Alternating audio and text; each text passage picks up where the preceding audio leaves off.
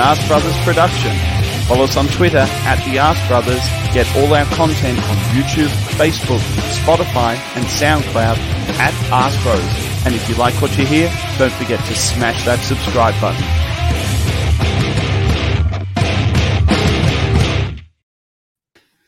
The world record for ejaculations in one hour is 16. 16 ejaculations in one hour. And I can tell you that I believe in 90 minutes of football, I came close. I believe I came close. It's a Oh, lot. how a, did you work on that one? it's a lot of agenda. I put it in the meeting agenda, Darren. If you read the, The meeting, ag- Agenda. the agenda, the agenda that I sent out, it The said uh, notes. I didn't know. yeah. I'm sorry. I didn't the- realize. I sent notes, and at the bottom of the notes, it was one of the key notes was how many times I can a man ejaculate in a day? But I have only found the record for in an hour. And the other question I posed was, how much male ejaculate do you have in your balls, and how long does it take to replenish? And that has been much harder to discover. But my purpose, Darren and Ryan, my purpose for looking up that stuff was I was so depleted. I was so depleted at the end of the Tottenham game from my just swollen balls ejaculating over our team and how fucking good we were and how shit Tottenham were and the fact that they're in third and we made them look so fucking bad that they look like a bottom of the fucking table team. I wanted to know what was possible, Darren. And that's what's possible 16 times an hour. Darren, you're quite old. I imagine that your ejaculate is, is 16 times a year. 16 reduced. times a year is my goal these days. Oh well, you're fucking, you're beating me then. Actually, no, I probably don't. I don't even have sex six times a year. I still ejaculate quite a lot, but mainly because I touch my own willy. But Arsenal, Darren, Arsenal reached out of the television, and Arsenal touched my willy. Did they Yeah, touch yours? it? they touch mine. They they touch mine every week, but uh, they they were especially good at touching it this week. Can we move on from these penis analogies thought I'd- every, I thought I'd get it every out. week? I just, I feel at this point that it's not an Ask Bros Rankcast unless it's got something to do with with penises. I I know, guess, but my but- mother my mother said to me the other day, nothing because she's been dead for twenty years. Uh, uh, Ryan, how aroused were you by the Arsenal performance? What level of arousal did you have? Nothing gets my dick harder than seeing 11 men on the field uh, playing football. Do you know what gets Uh, my 11 men younger than me. So uh, Do you know I what gets like- my I like dick it hard? You know what gets my dick hard, Ryan? When people. I'm sure you're going to their tell us and interrupt us. Yeah, I'm sure you're going to tell gonna- us. Ask us a gonna say- question, then fucking interrupt, and then tell us what you think. Well, I was going to say Oh, I to I Ryan, what gets my them. dick hard is when people have their microphone volume set to a reasonable level, not not the deafening high decibel levels that Ryan is currently set to. But or is my headphones really loud? Oh, my headphone. Exactly. There you go. Exactly. Fuck. We're really like anyone who's tuning in for the first time. This is as professional as we get. As professional as we get. Uh, Ryan, your arousal is very high. Hard Yeah, nipples. uh, I, I, oh no, what it, it's funny. That's the one thing I, I think uh, I have every game, like Darren said, is, is my hard nipples. Because yeah, it's my dick getting hard. It hap- it it's weird. It's hard. It's not hard. I, I don't know, but yeah, eleven guys uh, on the pitch, always always always hard, always erect, not coming as much. And and it's it's kind of funny when I saw the question in our chat. Uh, you know, how much do you ejaculate and all that good stuff? Which it, it was actually there to all the listeners. Um, and I, and it's weird because I've said this on like multiple shows, a lot of times on this, but I'm like a shotgun. I I I, I, I have a big load, but I'm like I'm I'm out. I'm out for the count for you know uh, quite. so were you time. done? Were you So- done in the first five minutes of the game, Ryan? Because we look good. We look good for we look good from the first passage of, Yeah. of passing play. Well, so I I pre-gamed a little bit. I, I had a I had a, a, a couple wanks before the game because I knew I kind of knew we were going to take control of the game early on, the first twenty minutes. So I kind of like you know like just before you're about to have sex with, with, with the girl for the first time, you know, you have a couple wanks in the in the days leading up to it, just in case. You never know. Um, so I lasted till about probably what I probably till uh, which is kind of late in the game when Saliba nutmegged uh, fucking, what's his name? You you Yeah. were tantric, right? Yeah. You were Oh yeah, You I came without touching my dick. My wife actually asked me a couple days ago if I could do that, if I could actually come without touching my own dick, and I said, "Yeah, watching Arsenal play. That's that's the only time." You'll never get me. You'll you'll never get me there. So, needless Darren, to say, uh, he hasn't spoken to me since. Yeah, that's what happens when you come in her eye without her touching you. Darren, moving on from the penises. She came in my eye. That's why I'm wearing glasses. She came in my eye. I got pink eye now. That's why I'm wearing glasses. Pink eye comes from the butthole, Ryan. You need to do your anatomy. Oops. Darren, would you like to wade in with something? We, sta- No, I started don't off- want to wade in anything with you two. we started off with seven listeners, and uh, we're down to four. And I think that's a pretty pretty good effort from us because we often go down to zero very fast. Um, Where's that? Where's that? What's he called? What was he called? Come on, I remembered this morning. What's the guy? Uh, why not? Why not sentiment? Him, the fellow who started every week with Art- Mm, uh, Arteta out. Every gonna- week gonna- he we're started to get to Arteta with outs. Arteta out, and uh, I just want him to just big man up and come back on like he did every show last year, and just say sorry, Darren, you were absolutely right, and I'm a complete cunt. Not me. I think there's an interesting conversation to be had, Darren, about how important it is for people to,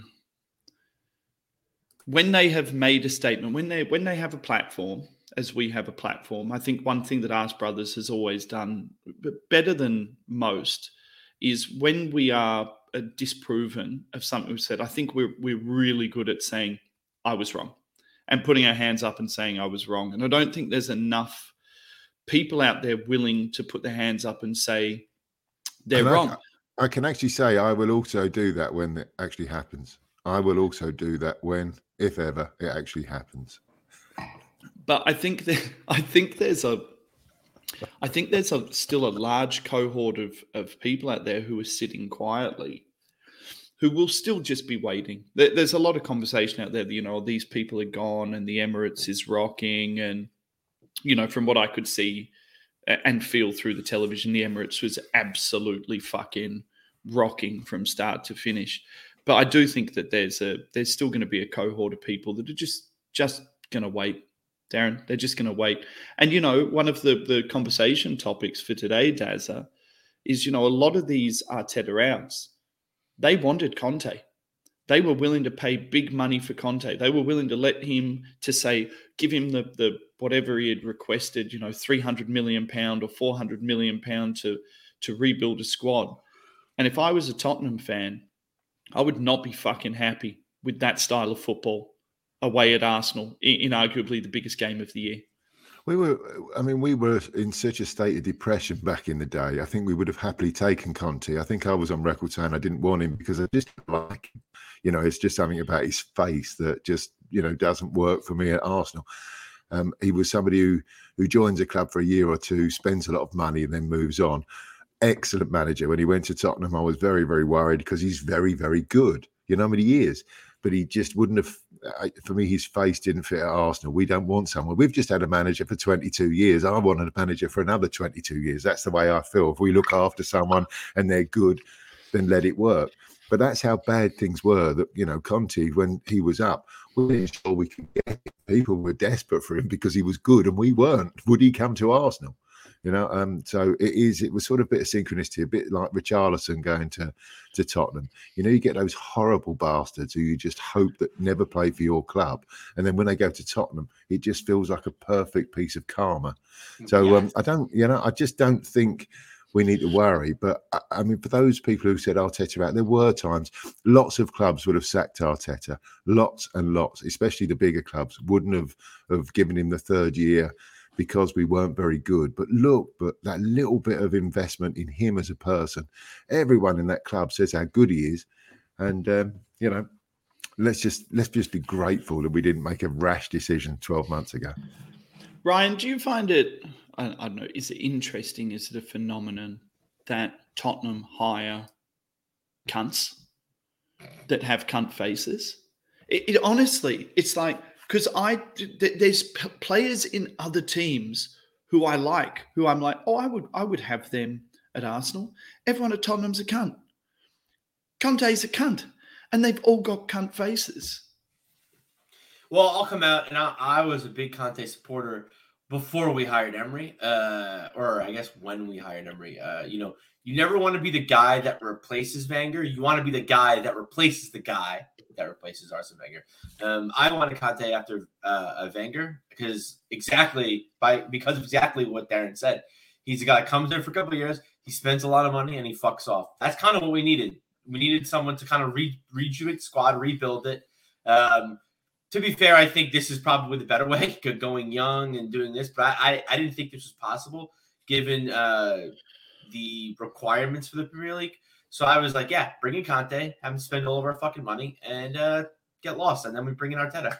So yeah, I, will be one of those guys. But yeah, he, uh, obviously he's a cunt, and uh, I'm excited he's at Tottenham because he's ruining them. But to be fair, too, I, I will give, I guess, maybe him a little credit. I don't know about a little credit, but if I'm a Tottenham fan, I'm not exactly not happy the way they play because that this is their this is their he's playing to their strengths. This is where they excel on the counter. They're fucking shit. That's the only thing they can fucking do because they're terrible. And uh fuck them, you know. And exactly, and again, a great point by Darren. Richarlison, hate him, miserable cunt. He can fuck right off. When when they came out with the story how he got selected for the Brazil national team, and they showed a picture of him with his all of his families and all of his family in the favela watching him get picked on a little fucking shithole TV and everyone's crying and laughing. I'm like, oh, you're, you're a cunt. I don't. The media can can build you up all they fuck all you fucking want. You're a cunt. I hate you. And uh, Tottenham is is a perfect place for him. And yes, all they do is recruit cunts, just like Man United. And it's exact reason why I hate Man U. Um, probably even still, probably a little more Tottenham, although it's getting very very close because how much I can't stand Richarlison. Um, but yeah, fuck them. Fuck Tottenham. We win. London's red really fucking went all in on that point. Ryan, um, as, as Darren, I always do. Yeah, Darren. I was just going to say though, sorry, mate. Just uh, the the thing that's important here. This is a results business, and you know we we are so excited at the moment because we're not only winning, but we're playing with style. You know, Spurs are third in the table. You know, they're they're playing. I would hate to watch that style of football. I would hate to have a team that just they play anti-football. Yeah, but they sit, they defend in a block of eleven. They play like teams that we played in the past that are that are poor. You know, your Stoke Cities, your things. That you know they're waiting for a free kick so they can put all their big lads up. It, it, was kind of embarrassing, but he he he makes it work. They've spent some good money. I'm sure they got some good players. And, and, it's a results business, and they're doing okay. So still, even though we're slagging them off, they're third in the table. He's, he's still a very, very good manager. I'm just so delighted that we we didn't take that risk and go that way. I mean, I'd hate it Hate it, hate it. It um it goes against, you know, if I think about the the Champions League final, Tottenham, there was a period of time where I was jealous of the the football that they were playing. You know, they were they were playing some some and I fucking hate Tottenham. I fucking hate Tottenham like anyone else, but I'm big enough to look at another club and be at a point where I was saying, you know, they've extended beyond us. They're playing good football. I said at the start of the season, I'd give my left nut for Heung-min Son at our club. I, th- I, think he's a fucking superb player. He's never in the game with the way that that they're playing. You know, the, it. If you're a Tottenham fan and you're coming up against Arsenal, it's two games of the year where it doesn't matter whether you're home or away. You go out and and you play. And Darren, to for for Conte to throw the towel in, for him to make the changes that he made, essentially saying we're no longer chasing this game. I'm saving the players for Champions League. That sends possibly the worst message that you can send to a fan base. I'm sure Tottenham will Tottenham fans will justify it one way or another. But you know, if that ha- the, if that happened at Arsenal, there would be fucking anarchy.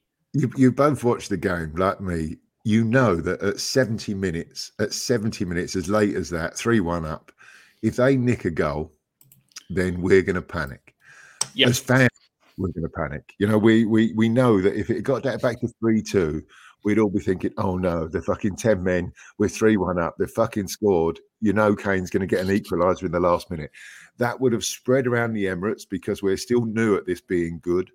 You know, and there would have been a nervousness. There'd have been whistling for the final whistle ten minutes before the end. We would have sat back deep. It would have been awful. Um, and for Conte to actually, you know, give up, which he did, You know, he just it, the It was like, fuck me, they've they've given up. They don't believe in themselves. He doesn't believe his team is good enough to come back. And that was where suddenly there's a marker in the ground now because, you know, for 20 years we were better than them, a lot better than them. And then for the last four or five, they've overtaken us. As you say, they're playing better football. They finished higher in the table. You know, they they even stopped being our rivals for, for a decade. You know, United were our rivals, Liverpool were our rivals, City were our rivals, Chelsea were our rivals. Tottenham were just that lot down the road. They were hopeless. The last five years, those positions have changed. And the fact that they threw the towel in, how would you feel as a supporter? That's all they needed. I remember Saliba made a mistake with about 15 minutes to go and they got a free kick and they just piled everyone forward. Nothing came of it. But I thought, oh, this is going to go in and then it's going to be a disaster for the last 10 minutes. But it wasn't. They didn't do anything. I, I mean, there's a marker in the ground now. We are now back where we deserve. North London is red. I cheered harder probably when Conte did the four subs than probably any goal we scored. Just because, again, like Darren said, like they just he he he literally the talent he gave up. I was going absolute berserk when I saw those four subs on the touchline. It, it was it, it, it, it, was fantastic. And to Darren's point, yeah, uh, Tottenham have uh, finished above us in the last six straight seasons. So about time. I think that's a marker of mentality, and and Arsenal put that marker down at the start of this season. You know, for Conte to say we're not going to get back in this you know, and, and, do that, whether he's trying to send a message to his team or a message to his strikers, I don't know. Regardless, it's a it's a horrible message to players, club, and fans. And I genuinely think that that singular decision will mark the end of of Conte. I think you'll see Tottenham start to go off the boil in a big way now because those players can't be enjoying playing that way with his track record, he's likely to jump ship very soon or try to yeah. initiate being sacked very soon because he's not enjoying it. He wants to win the so title. I started looking at the betting markets, Darren, after that game. Make Conte to be sacked before January is paying about $85. Right, I think I just think there's some value in it. I, I, like I'm I'm looking at it and I'm like, there's some value. Speaking of betting, I put a bet on Arsenal an hour before the game. I had Arsenal to win more than three goals scored, and I won a nice two hundred bucks on that one. So that was my level of that was my level of confidence. But Darren, it's been so long since I went into a game, and I wasn't fearful. I don't know how you guys felt, but I didn't have a lot of trepidation. I'd usually be over the last few years like sick to my stomach going into a Tottenham game. I wasn't. I thought we were a better team. I knew we had our full squad. I thought that we would score goals, and I didn't think we would ship shitty goals. Was it the same for you guys? Well, I mean, sorry, Ryan, jumping. Um, I was very much, I think, next week, and I know we're going to talk about that, but next week, I know it's on our agenda. Um, but uh, the first agenda we've ever had. But uh, I thought going into Liverpool next week, we're probably going to be the bookies' favourites. I mean, maybe not, but you know that's how I think how quickly things have changed. I think changed. we should be. I think we should. Be. I'm going into the Liverpool game not with that trepidation that we had with Tottenham. I normally hate the Tottenham. It's probably my least favourite game of the, the, the season at home to Tottenham because there's just no unless you win, there's just nothing good about it. It's nervy before, it's nervy during, and you know uh, we've, we've, they've only beaten us once in the last twenty odd years. You know we shouldn't worry so much, but we don't playing Liverpool for the last what five, six seasons, we've been battered home and away. You know, my wife's from Liverpool, so I, I, got tickets up at Anfield quite regularly. You know, I've seen us get battered by Liverpool more than anyone. I'm going into next week's game, and I'm not saying we're going to win it. I'm not saying it's going to be the same, but I'm going in there with confidence that we we can win that game, which I haven't had for four or five years. So, and and yet, just one other thing I just thought of uh, with Arteta at half time in that game. How good was he? Because we were under the cosh really for about 20 minutes towards the end of that first half after they got that soft goal. And yet they came out in the second half and he'd rebuilt that confidence. And we came out and we just controlled the game.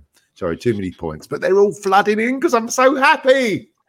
Ryan, Ryan, for me, the Liverpool game, I know it's very early in the season, but that for me is season defining it's it's already a season defining game. Um, what what are your thoughts on on that statement? So it it is because of the name. Uh, because Liverpool are not playing well this season. Uh, they just drew against Brighton, although Brighton's playing pretty well, even without Graham Potter. which I know a lot of us didn't think was going to happen.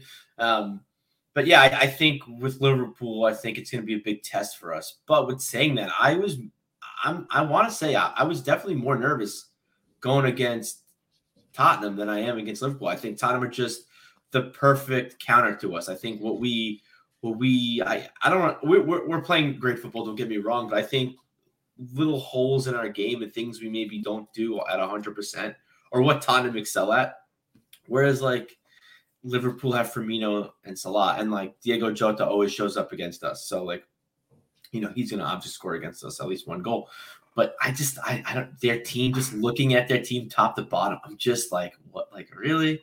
Like I like it's you know going into it and you know people always say and which I I mean you know I always say you know when you're going into North London Derby form goes out the fucking window. You know, when we, when we beat them 3 1 last season, I we weren't playing well, but we were like, you know, if, but in preparation for the game, we were like, okay, doesn't matter. North London Derby, anything could happen. This is the game. We have to we have to come away with uh, you know points. Yeah, but with Liverpool, yeah, they battered us every every every time, and I don't know. I just I just I don't see what they're going to offer uh, us as a challenge. Uh, you know, besides the fact of you know just by again by the name, by Salah, by Firmino, by Diego Jota, because their midfield is shit. And I know it's something that we want to talk about. And I think a big X factor and I think a big thing that's gonna really help us solidify this game in this in these three points is is going to be Thomas Partey. Darren, season defining already for Arsenal in the sense of it no, no, if there no. was if there was if there was something that you could point the finger at Arsenal prior to the start of this season, actually even in this season, if you look at the Man U result, it was that we weren't taking scalps, we weren't taking top team scalps. That's why I, I, I feel like it's season defining because I feel like if we go and do that, and we go and take points from Tottenham and we take points from Liverpool, it creates an environment for those players where any of the stigmas of the past start to be removed. That's why it's season defining for me. Yeah, I still, I mean, I, I still don't want to get too carried away this year. I still think that if you look at the results we've had so far, um, if they were scattered throughout a normal season, you would expect us to win all of them. And I know Premier League's really tough, and that doesn't happen. But all of the all of the teams we played so far, you would expect us to beat, including really Tottenham at home. You know, maybe you know that was a big scout, but we played well at, at Manchester United and we still managed to lose, you know. So there is still that Liverpool turned up and won 9 0 the other week. There's still that. Um, I just think if we do get beat, it's all about performance. If we continue to play well, we don't get battered. The thing that was that's where we've improved. You know, are we title challengers really? Are we really going to compete with Manchester City? Don't know. But where we're different is we've got to compete with these teams. We were better than Manchester United, didn't get the points. We were better than Tottenham Hotspur, and we got the points. And now we're going into a Liverpool game where, for the last four or five years, we've just hoped we're not going to get beat by four or five. And uh, now we're going into the game hoping we're going to get something out of it, or thinking we can get something out of it. So, you know, there's a huge change in 12 months. But season defining, no. If we get beat, we're going to roll our sleeves up and get on with it. If we win the game, wow, you know that that that just puts a lot of distance between us and Liverpool already for for Champions League. And then do we start talking about can we win the title? do we? Do we? Darren, do we, do we dare to dream? Darren, staying with you for a second because um, Ryan has always loved taking Thomas Partey's cock in both hands. Oh but, yeah, yes. But go, oh. going going with going with you because you've been someone who I'm not going to say has been critical because I don't I think you've been, been, critical. No, no, I I, but not critical. not un, not undue. I don't mean I, I just mean that you haven't been critical in the sense that you know you've never said that he wasn't a good player. You've always just said that you didn't really understand the hype. Um, for me, last season when we tailed off when Thomas Partey came out of the team, it was evident how important he was to the structures within the team. In this game, I know Granit Xhaka received the Man of the Match award, but Thomas Partey was at world class to a point where I was watching the TV saying, "We have not had a player there like that since Patrick Vieira." We have constantly said this player is like Patrick Vieira or that player is like Patrick Vieira. And we have a guy who's sitting there in the middle of the park who is able to take a player like Granit Xhaka, who was flawed, and give him the freedom to go and do something else confidently, and he's making him better. And I also think he's been hugely important in making Saliba look as good as Saliba is looking, just because of his his positional availability. Are you at a point now, Darren, where you're starting to see the importance of of that player, the importance of Thomas Partey to the the Arsenal team and the structures? Yeah, I mean, there's a few points there. For a start, he's no comparison to Vieira. They're nothing like each other. To nothing whatsoever like each other. Completely different players. Vieira the comparison. The comparison. No, no, no, the comparison isn't in whether they're the exact same player. The comparison is in the effect that they have on the team. Yeah, okay, in which case I'll take that. But you know, Vieira was a box-to-box player who could tackle like you wouldn't believe, who had an engine like you wouldn't believe, who didn't sit in a centre circle and dictate play like Thomas Partey does. He was he was a different type of player, completely different for those of you who didn't watch Tom, uh, Patrick Vieira, because you know we're all getting on a bit. There's a lot of people who who follow Arsenal now that won't have seen Patrick Vieira in the flesh. But he was box to box, big, tall, strong, athletic, um, nothing like him. Thomas Partey, my criticism has always been is that I was expecting a player like we got at the weekend from the start, with all the hype that he got when he arrived. Uh, you know, everyone was telling me he was going to be the game changer, and it's taken how long's he been there now? A year and a half I would say, you know, with all of the injury problems and everything, has he been there? Is it a year and a half he's been there now? Or is it two and a half? I, don't know. Longer. I thought you know, it was longer. It's two and a half. It's two and a half years now. So for me, the first 18 months of his career, you know, he, he hasn't been the player that we wanted. And he's so injury prone. I've just not seen what the hype is worth. I stood next to somebody on Saturday or Sunday when we played Tottenham Hotspur, uh, Saturday lunchtime, was it? And I um, I said that is the best performance I have seen by Thomas Partey, and he is starting to do it consistently now.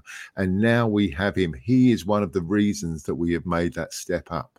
You know, there's there's a few the the improvement in Martinelli, the improvement in Xhaka, the addition of of Jesus, the addition of Zinchenko.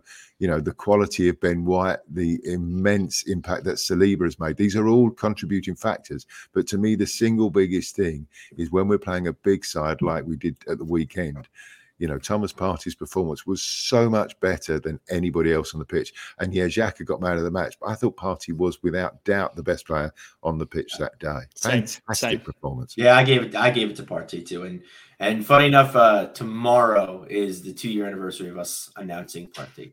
Oh, okay, right. So yeah, so it's two years. Yeah. There you go. See you later, Max. Go fuck off. Max has just disappeared. I mean, I mean, did, were you? I mean, look, you're a big Partey fan. I was just disappointed with the hype, Ryan. That's that was the thing for me. I just got disappointed with. He wasn't the player that everyone promised. I thought we get caught in possession far too easily. It took him a good year to get used to the pace of the Premier League, and I think injuries didn't help. But uh, what do you think? No, I agree. Um, and I was also kind of in your shoes or in your boat when he was out for probably towards the end of last season. The talk was like, oh, we got to think about replacing Thomas. We got to think about what we're going to do going forward because he's always hurt. He's never around, especially for the big games when we want to make that big push. And I was like, yeah, I agree. I, I we, we spent a lot of money. We, you know, we, we enacted this release clause and the player itself, I think, is what we need. That that kind of player, the kind of like you were talking about, staying in the field, dictating pace, dictating the flow of the game. Because I think that's just how Arsenal want to play. That's how Arteta wants to play. We want to be the dictators. We don't want to. We're not the. We're not. Arteta's not the kind of player to watch film and try to counteract the team. We're he's the kind of coach where it's like this is how we're going to play. We're going to. The other team is going to watch tape on us. Um, but yeah, I, I, I was kind of going a little sour because you know what good is what used to see because he's always so hurt. So I was kind of looking for other options for us, and yeah, I mean he's just fantastic. I mean, but don't get me wrong, I I do think that we should probably look into a potential replacement. I don't. I still don't know if Sambi's ready, and you know, Thomas Partey can break down at any at any time. So I, I think we kind of need someone. Needless to say, like it, like a Douglas Luiz, who who's going to be ready at the beck and call to where if, if Partey gets hurt, we have that replacement. It, it, it puts the fear of God into you, Ryan, playing this well and being able to, and, and I can look across most people on the pitch and I can say, oh, if he goes down, we can replace him. If he goes down, we can replace him striker like Gabriel Jesus and Thomas Partey. I think those are the two positions yeah. where we have a couple of very capable young guys underneath them who, on their very best day, on their very best day, can emulate or mimic what they they're going to do. But that's on their very best day. Eddie Nketiah on his very, very best day when he's completely on. He can do the things that Jesus can do. But if Jesus goes down for six weeks, I, I don't believe Eddie can produce it at that level consistently. And I'd say the same thing about Sambi. The only thing that is going to make Sambi better is getting Sambi out on a loan where Sambi is playing week in, week out at a good club. And I'm talking about getting him out to Roma, getting him out to Milan, getting him out to, you know, a, a good league somewhere. And I kind of want to play the Premier League. I don't. I don't want to send him anywhere else. Well, I, do, I just, I just don't. I just don't. I don't think. I don't think you can. Uh, he's almost. Yeah. He's too good to send him to another Premier League. He's too good to send him to another Premier League team. He's certainly too good to change him to send him to a Championship team. I then wouldn't want Sambi and, and we've made this mistake with other players before, right? If you send a player to a low level club, that club plays different football. And Arteta plays front footed, possession based football. So if you send Sambi to a club who doesn't play that style of football, then he doesn't learn anything going there. He just learns yeah. other habits, which is why I would send him to a, you know, a front-footed club in another league, and just purely to go and to to go and play. And I don't think he's there, and I don't think he's ready. And it it strikes the fear of God into you because you're so worried, Ryan, about a repeat of last season. When we were flying and Thomas Partey came out of the team and all of the pieces around him started to fall apart. And you know the, the thing, the player in the team who you would replace Thomas Partey with and probably get the best results isn't Sambi, it's El Elneny.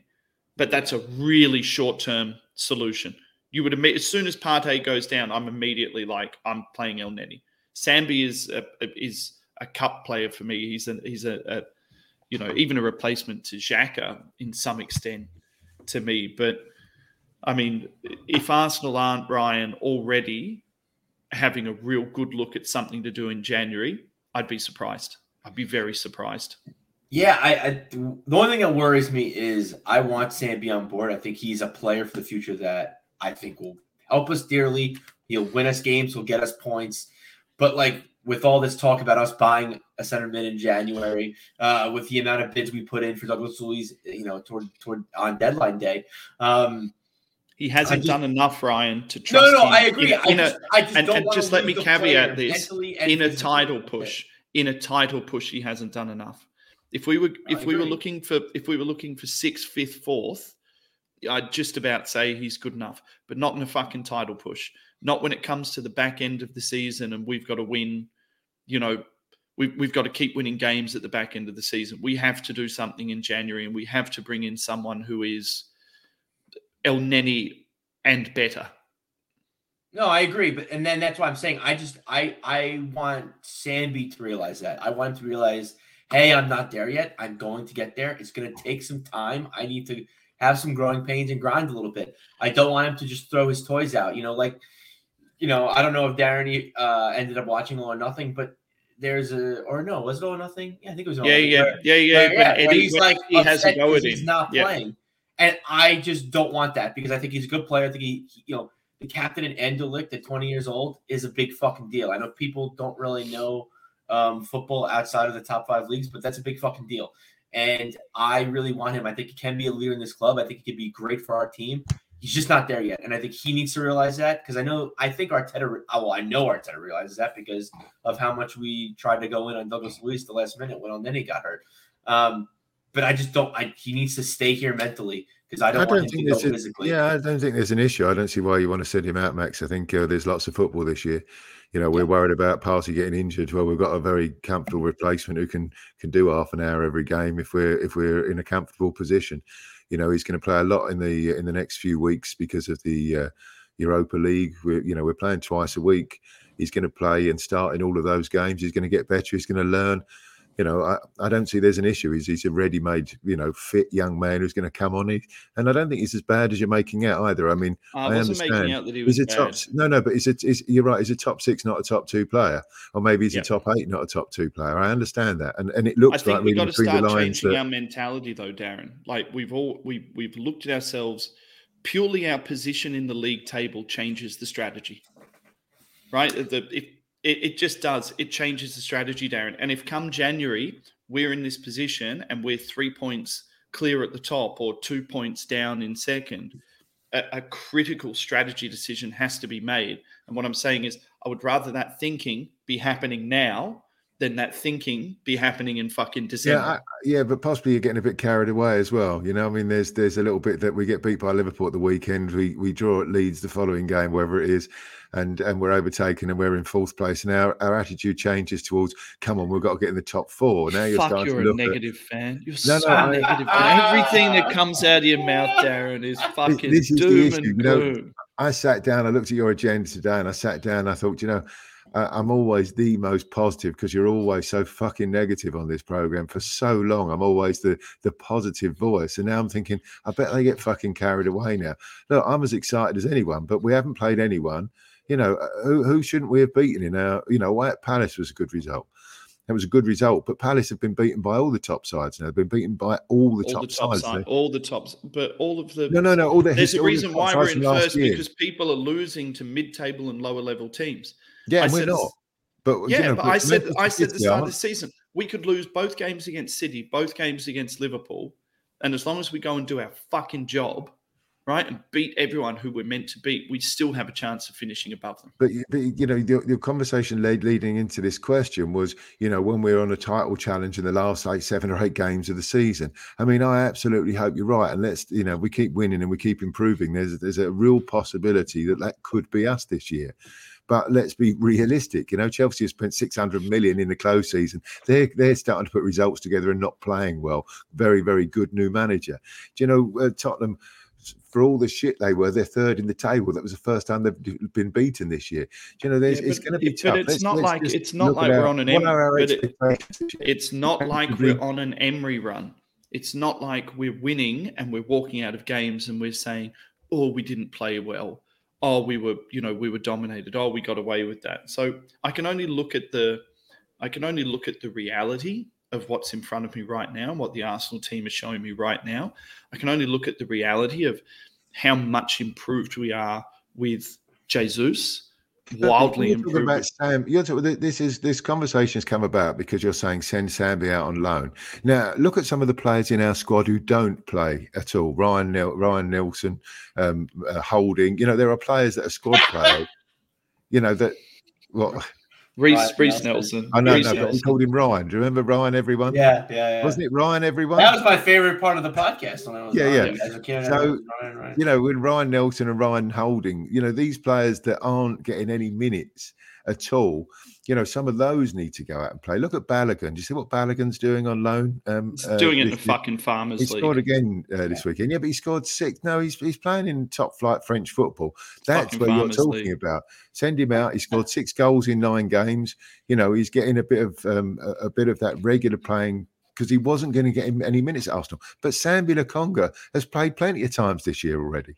You know, he started a few games. He's come on every game as substitute. I think, you know, th- it's not an issue. He's going to play on Thursday this week. He's going to play on Thursday next week. He's going to come on for the last 20 minutes, you know, against Liverpool, you know, to say, but I think my point, I think my point was, was that there's no issue with Sambi playing well, you want FA to fuck Cup him games off? Why do you want because to fuck I'm him not because I'm not confident that if Thomas Partey pings a fucking hamstring and goes down for eight weeks, so that we, we can make that we can maintain our structures with Sambi. No, no, no. But, I think it's a really. Let's get rid of him. It'll be even worse. Do you know? No, I'm saying let's fucking. Good. I'm saying. I'm not saying let's fucking get rid of him today, you, you donut. I'm saying in fucking injured. January. I'm saying injured. in January when we're on top of the fucking league, right? and we have to go and look at whether or not we're going to trust Sambi to do us the next part of the league. You're fucking. Your brain's fucked. I think Luiz, uh, I think Ryan Luiz Villa is is definitely a player that we're going to make more bids for. I think he was talking about putting in a transfer request. He wants to come to Arsenal, no doubt. I'm sure that if he's good enough, that will probably happen. But I don't see the need to get rid of Sambi. There's a hell of a lot of football in a World Cup this year. Well, see, I agree with you, but but my point is is if we do sign Douglas Luiz in January, which I agree with Max, I think that's something we definitely need to look into because I do think someone like Sambi will probably hold and keep the status quo to an extent, where I think a Douglas Luiz player will kind of bring us over the line if Thomas Partey's hurt. But so, like I said, if we bring in Douglas Luiz, which I think we kind of should, or a player like Douglas Luiz of his caliber, Premier League proven, then then Darren, where are the minutes? If Thomas Partey's healthy and Douglas Douglas is healthy, where where where are the minutes for Sam? Because I can't find him. Because with Ryan Holding, he's going to play Thursday. Ryan Holding is is uh, he's going to be a guy who's always going to play for us. And Reiss Nelson just came back from injury, so he's an interesting situation that we're going to monitor. But with Pepe gone, I think he'll get minutes. Um, I, I, I don't think we're going to co- constantly rely on Marquinhos and Martinelli. I think Nelson maybe he'll play left wing, or Marquinhos play left wing, and Reiss Nelson will be on the other side. Um, but with Sambi, I just if, if we bring in another center midfielder, where does he play? If Thomas Partey and Douglas Luiz are both healthy, does he play the Xhaka role? Yeah, maybe, but I don't know if that's where we see him because he's always said he's a six. And granted, he's he's a kid, so you can't necessarily always go by what he says. I know? just think and, you can only, I think you can only take you can only take the big step up if you're playing every week. If you're playing every week and if you're playing in the biggest games, and this is a danger when you bring in good talent and young men and you're not able to give them the top games. You have to play top you have to play top games to know how you're going to play in top games. And I'm sure his asshole is still scarred from Liverpool. When yeah. he got when yeah, I'm I'm sure he's still scared of that. He, Isn't he going to get better under this manager than another manager? I just don't think you can get. I, I think there's only a certain amount of not against Bodo Glimt. Yeah, yeah, not against fucking Uzbekistan. No, no, but he played half an hour against Tottenham Hotspur at the weekend. You know, what I mean, the game know... was and the game was won. He didn't run out there with the crowd fucking roaring at him, Darren, and have to perform from the first second he got there. I'm, I'm, like you, you're making it seem like I'm slagging him off. I can't right? believe you. You you want to have him killed and, and hung, drawn, and oh. Fuck and, off, and, and no, we want him killed and resurrected. We don't want him gone for good. Just you know, go out on loan and and and what? What he's going to get better playing in in the French league, which you just said is a farmers league. You know what I mean? I never said send him to the fucking French league. Well, you said don't put him in the Premier League because he can't because he can't go to the Premier League. Let's send I him. Said, uh, I said send him to Italy or send him to fucking Spain to go and play with some top teams for six months. For six months and bring him back. And if he fucking kills it, he kills it. In the meantime, and this is assuming that he doesn't make his imprint and play really, really well in the games that he's offered. But so far, what I'm saying is he hasn't shown me that he is at the level of Thomas Partey or that he is capable league. of getting Thomas to the level of Thomas Partey. Play at the level of Thomas Partey. It's fucking garbage. How many right. he doesn't have season? He's playing well, but like, but when he's fucking fit, you're right. So oh, why don't we get rid of Partey and get somebody who's fucking fit every week and who's as good? You well, I hope I mean? it doesn't. I hope this. I can't believe it. We're top of, of the league, and you can't find anyone to slag Darren, off. You, you can't find anyone to, to, bite you in the ass because you can't find will. anyone to slag off. So, oh, let's pick on poor little be history, Bambi. Fuck, be history. Fucking history. Bambi. Have you seen? Did you ever watch Walt Disney? Fucking poor little Bambi, and you want to kick him out and shoot him? Can't believe it. Can't believe it. You're cruel. Fucking this Australians. You're fucking cruel. gone wildly left of where I thought it would end up. But okay. All little testicles are all leaking now. They're drained of anything because you just ruined him. He couldn't ejaculate 16 times in an hour and break the world record. He could if but we build Thomas... him up and make him feel like it. If he's listening to this, and I know he does, he'll be saying, I can't believe that. I always like that, Max. I always thought he was funny. Funny looking, anyway. Fucking cunts. All of you. Um, Willie Saliba. Willie Saliba. Oh, Ryan, he's a cunt. Ugh. I think there's some. I, I, I think when you start looking at players of his caliber at his age, no matter what, we have to be we have to be reticent of the idea that every single club on the planet with big money is going to want to make a bid for him. What do you think we need to do to keep him knowing that we are not a football club who is going to pay overs for potential. I mean, I think you you know the, you have him look at the project, look what we're doing, look what we're doing right now, look what we're going to be doing. Um, I would like to think he's well assimilated in London. I think he has friends here. I think he's gelled well with the team. Um, and yes, I know it's not everything. I know players now look to money and stuff, look for money and stuff. But I don't know. I I, I think I don't see him going anywhere. At least not right now. Um, I mean, I mean, I he's he's just so good, man. I he's the best center back in the world right now. I, I, I don't care what anyone says. I really I really think so. He's his smoothness, his calmness with the ball. Although, granted, and, and then this is where I, I guess Darren cover your ears. This is where I'm going to get a little pessimistic. I worry that you know at this level, at this huge level, one fuck up with the ball that he because he's been dribbling around everybody like in our box. It's scary, but he does it with ease and with calmness and so smooth.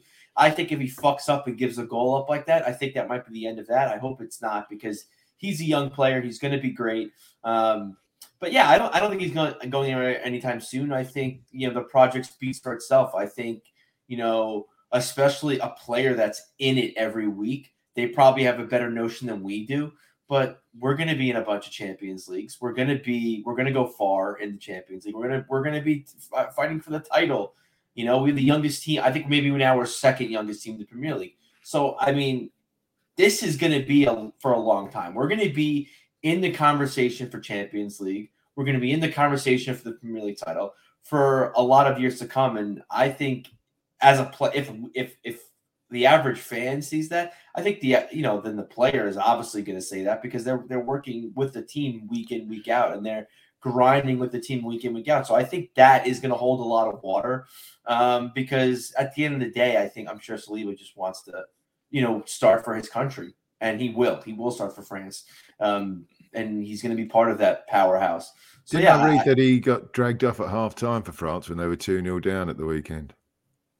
He started and at half time he was dragged off. They were 2 0 down. here, taken off after 45 minutes. I don't, I don't, fucking know. I don't fucking pay attention to friendlies. I don't, I don't give a fuck. It wasn't a friendly. It was all. Uh, oh, sorry. Yeah, yeah. UEFA Nations. Yeah. No, no, no. But I'm saying it was France. I mean, I only oh, read because he's an Arsenal player and uh, you know, uh, we, you know, I sort of tend to follow Arsenal players, and uh, yeah, it was a headline. He was dragged off after 45 minutes. I'm not sure. Aaron, is it know? just is it just scar tissue that's making us fear the loss of Saliba, or yeah, you know, do, do you think that the Arsenal fan base is justified in being worried that when you have a talent at that age and that skill level, that people are going to come in for them? And yeah, well, second part to that question, if you were to get a hundred million pounds for him, is that also a good business, regardless of the loss of the player.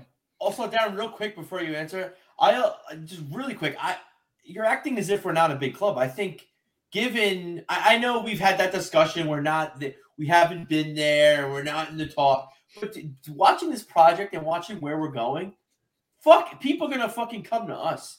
Yeah, hang on, hang on, hang on, hang on, hang on. Max, Max may think we're a little club in North London, not me. We're yeah, Arsenal right, fucking go, football go, club. we're the best over. in the world.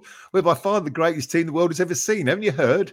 Uh, just you know, uh, uh, what was your question, Max? Uh, uh, is, uh, is it scar tissue? Just worrying about it, and if we would get really big money for him, is that not also equally good business? The sad thing is, we we it depends very much on this individual as a player. I think I mentioned it to you, Max, earlier in the week. Uh, it depends whether he's Nicolas Anelka or whether he's Tony Adams you know, is, is you know, Nicolas Anelka was a young superstar at Arsenal. I was lucky enough to see him start his career. He was only a fucking kid, 19 years old, and took the Premier League by storm. He was fantastic. Within two years and within his career, he had gone for big money six times was always looking for a paycheck, was always uh, influenced by his brother, who was also his agent. And we never really, when we talk about the best players in world football, we don't really talk about Nicolas Anelka. And yet, if he'd have stayed at Arsenal for, for eight years, he'd probably be our leading goal scorer of all time and would be one of the stars of Premier League football, you know, in the Hall of Fame. Now, it depends whether Saliba has got that mentality that he can see what's going on here he's fallen in love with Arsenal because he's uh, it's very difficult to fall in love with a club where for three years they say you're not good enough and fuck off, fuck him off on loan somewhere. Uh, it seems like it was a fabulous bit of business by Arsenal, you know, to sign him up on a five-year contract to see that potential. But it just depends on him. If he does go, it's going to be because he wants to go, and if he wants to go, it means he doesn't want to be part of the project. And if he doesn't want to be part of the project, then I'm afraid we don't want him at our football club. You know, it's it's a fairly straightforward thing. On the good side, I just hope that he does fall in love with the project. He realises he's getting a better player. He's going to be really high profile. He continues to play for Arsenal in the Premier League, and you can see that. And we'll obviously obviously offer him a shed load of money. And uh, I think I hope he will stay because he does look, you know, he's still young. He still make mistakes, but I think he looks like he could be the real deal.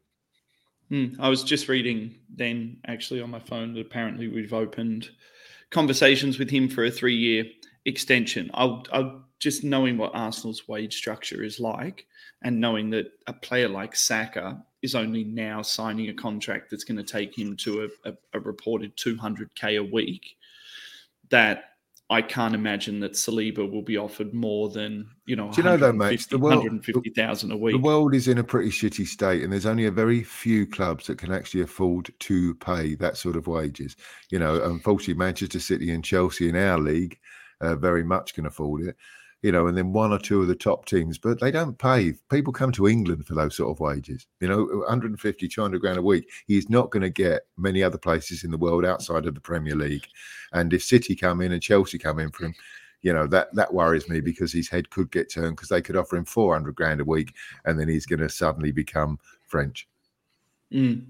Mm. Ryan, I've, I've, I've got a note here from the game that just says simply, is it time for to see Gabriel on the bench and Ben White in at centre back? The oh, mistakes, the mistakes, the mistakes for him, the mistakes for him are starting to pile up.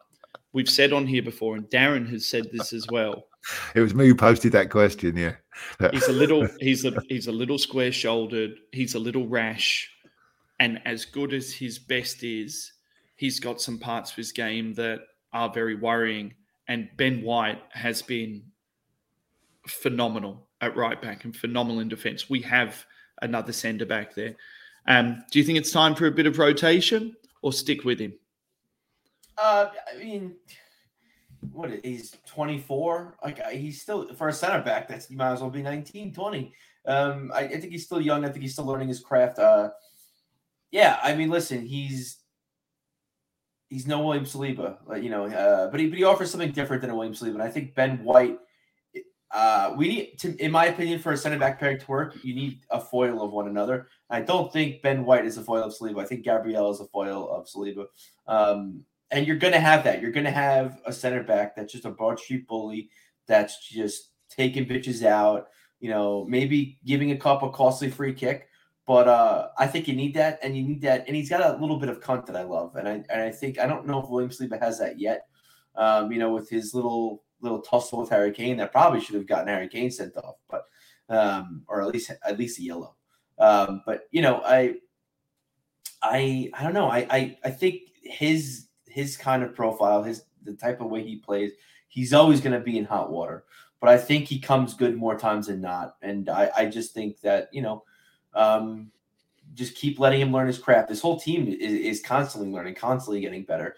And um, I think we're going to get, especially defensively, we're going to get better over time. And, uh, but I guess coming at it from the other side of the coin, I, I want to see Tomiyasu play. I think Tomiyasu defensively is a better right back than Ben White. I think Ben White offers more going forward, even though funny enough, Tomiyasu on most heat maps and all that crap analysis or whatever. I don't say crap. I, I, I look at it every game, but Tomiyasu is the one that's higher up the pitch. Um, but yeah, I I don't know. I I, I just want to see Tomiyasu play. So sure, but no, I, I think Gabriel's learning he's getting better, and I think um, we just got to give him games, like you say with Sambi. We just got to give Gabriel games, and I think he'll be fine. Darren Gabriel looks like a bit of a penalty machine to me, and has done since I think you have scar tissue from from Luiz and, and Granit Xhaka. That's why you're bringing this fucking conversation up. I don't. Well, Granit no, Xhaka is this, my new best friend, so don't talk shit about Granit Xhaka. Darren, you've you've been one to not suck on the entire penis of Gabriel. Um, uh, we've seen the flaws, and we said at points. Am I just sucking on everyone's dick? Is that what you're? That's that what, you do. That's at? what you do, Ryan. You okay, suck on fair. everyone's dick. Fine. Okay, right? that's fair. Suck on everyone's dick. Um, Darren, do you th- do you think there's enough that do you think that he's showing that there is a rashness and there are flaws in in his game that maybe some time out of the team to iron out?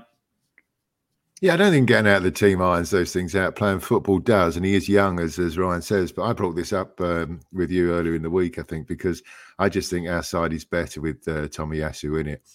Uh, and then you look at how you can change that team. And Gabriel, to me, has always looked like there's mistakes waiting to happen. He's been sent off and he's been um, booked and he's made rash challenges, fouls, penalties constantly throughout his career.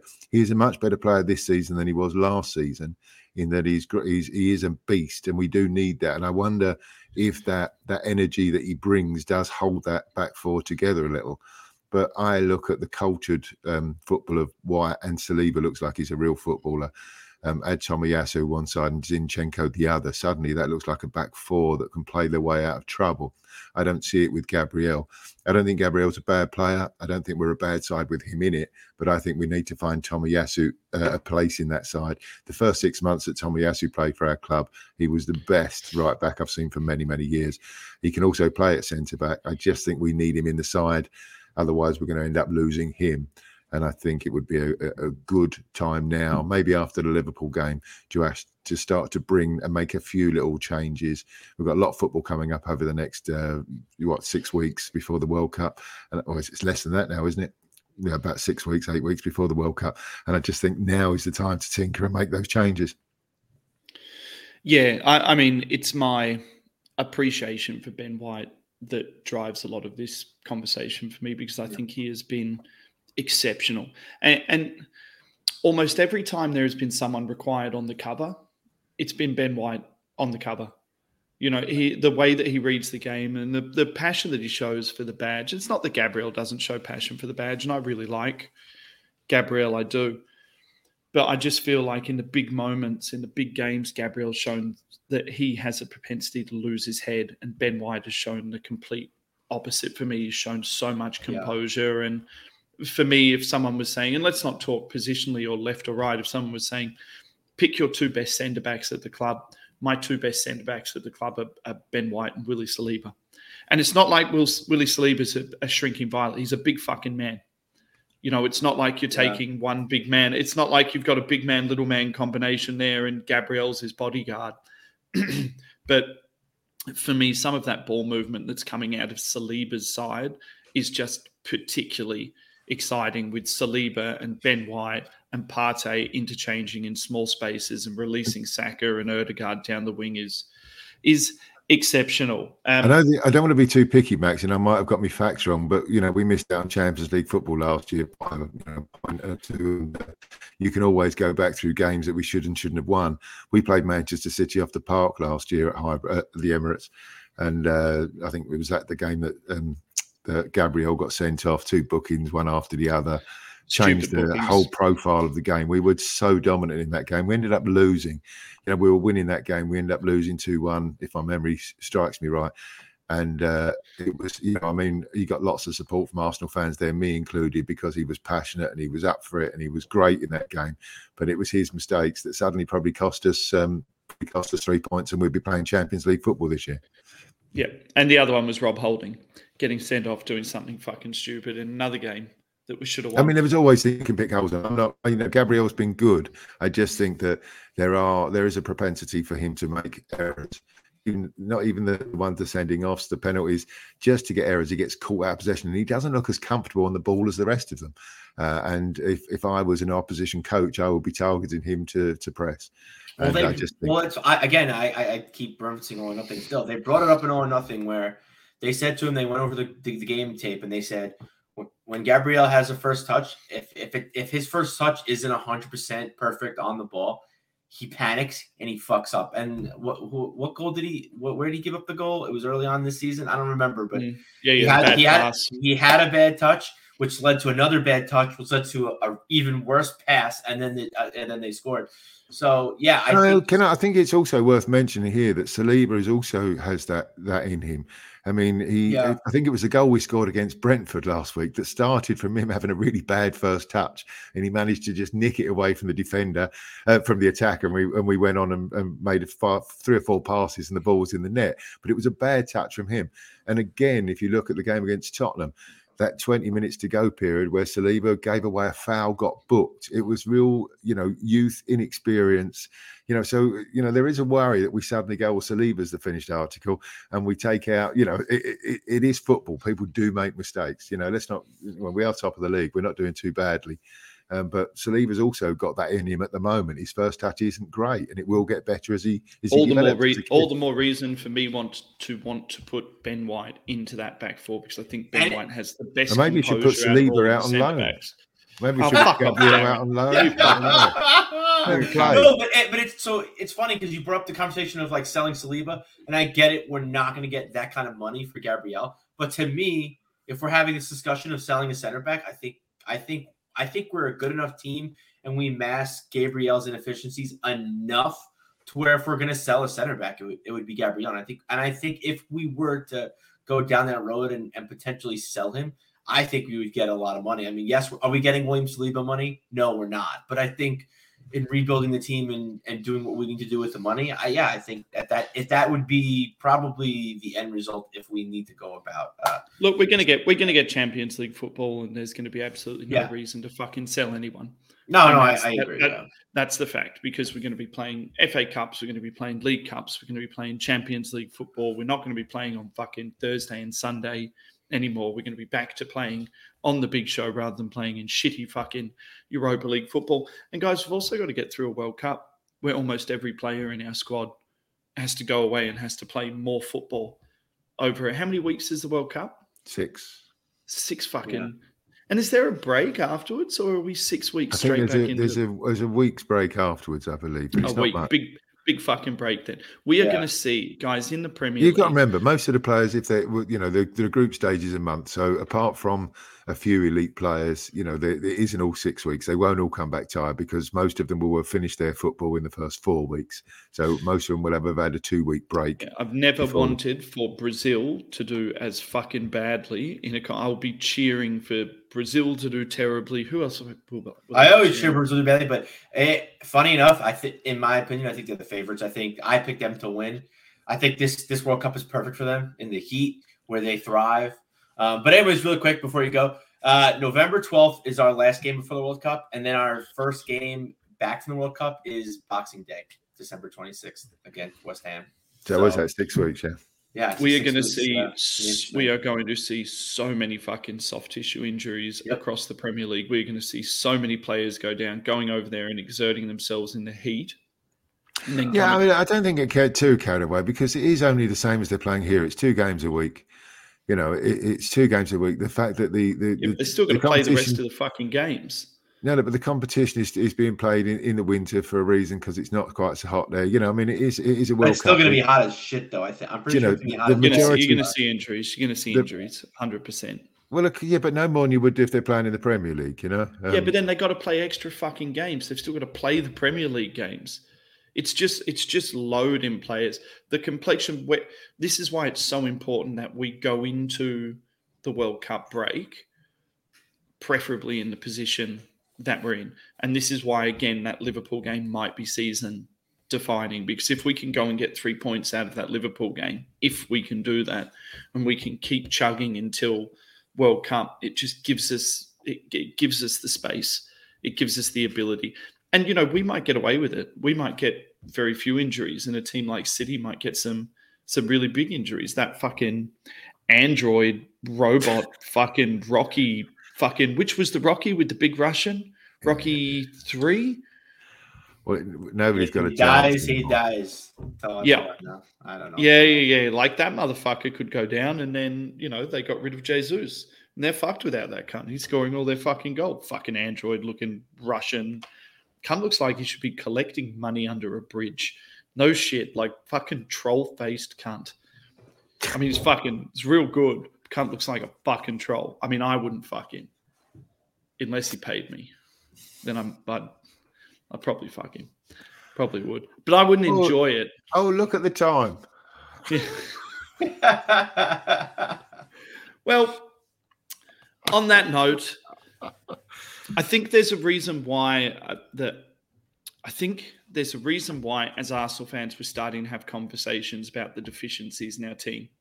And I think it's interesting that for once we're having conversations about the possible deficiencies in our team, not because we're shit, but because we're good. And because Arsenal fans are starting to think about how good are we and how good do we have to be to stay this good across an entire season.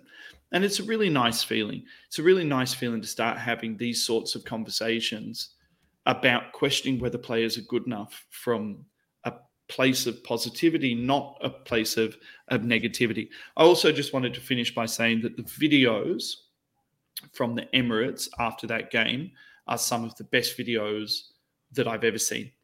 The the the crowd staying, jumping, carrying on, just absolutely phenomenal. And it's such a pleasure at the moment to be an Arsenal fan. It's such a pleasure at the moment to be able to come online and have conversations about a team that we love and a team that is producing and, and giving us something positive week in, week out, in a time when there's a lot of negativity. There's a lot of insecurities in the world, be it economic and social and things like that. So, you know, I implore everyone out there to just stay together and stay on it and keep supporting the team and keep staying as a unit because I really think that the team is growing off the back of the fan base and the fan base is growing off the back of the team. Um, I would usually finish with something about penises, but instead I just press the button before the end this time. usually I don't know how to press the button. a bit of a bit of a premature. I did, I did, I did. I was. Oh, all right. Spin and Ask Brothers Rantcast. See you next time. Bye.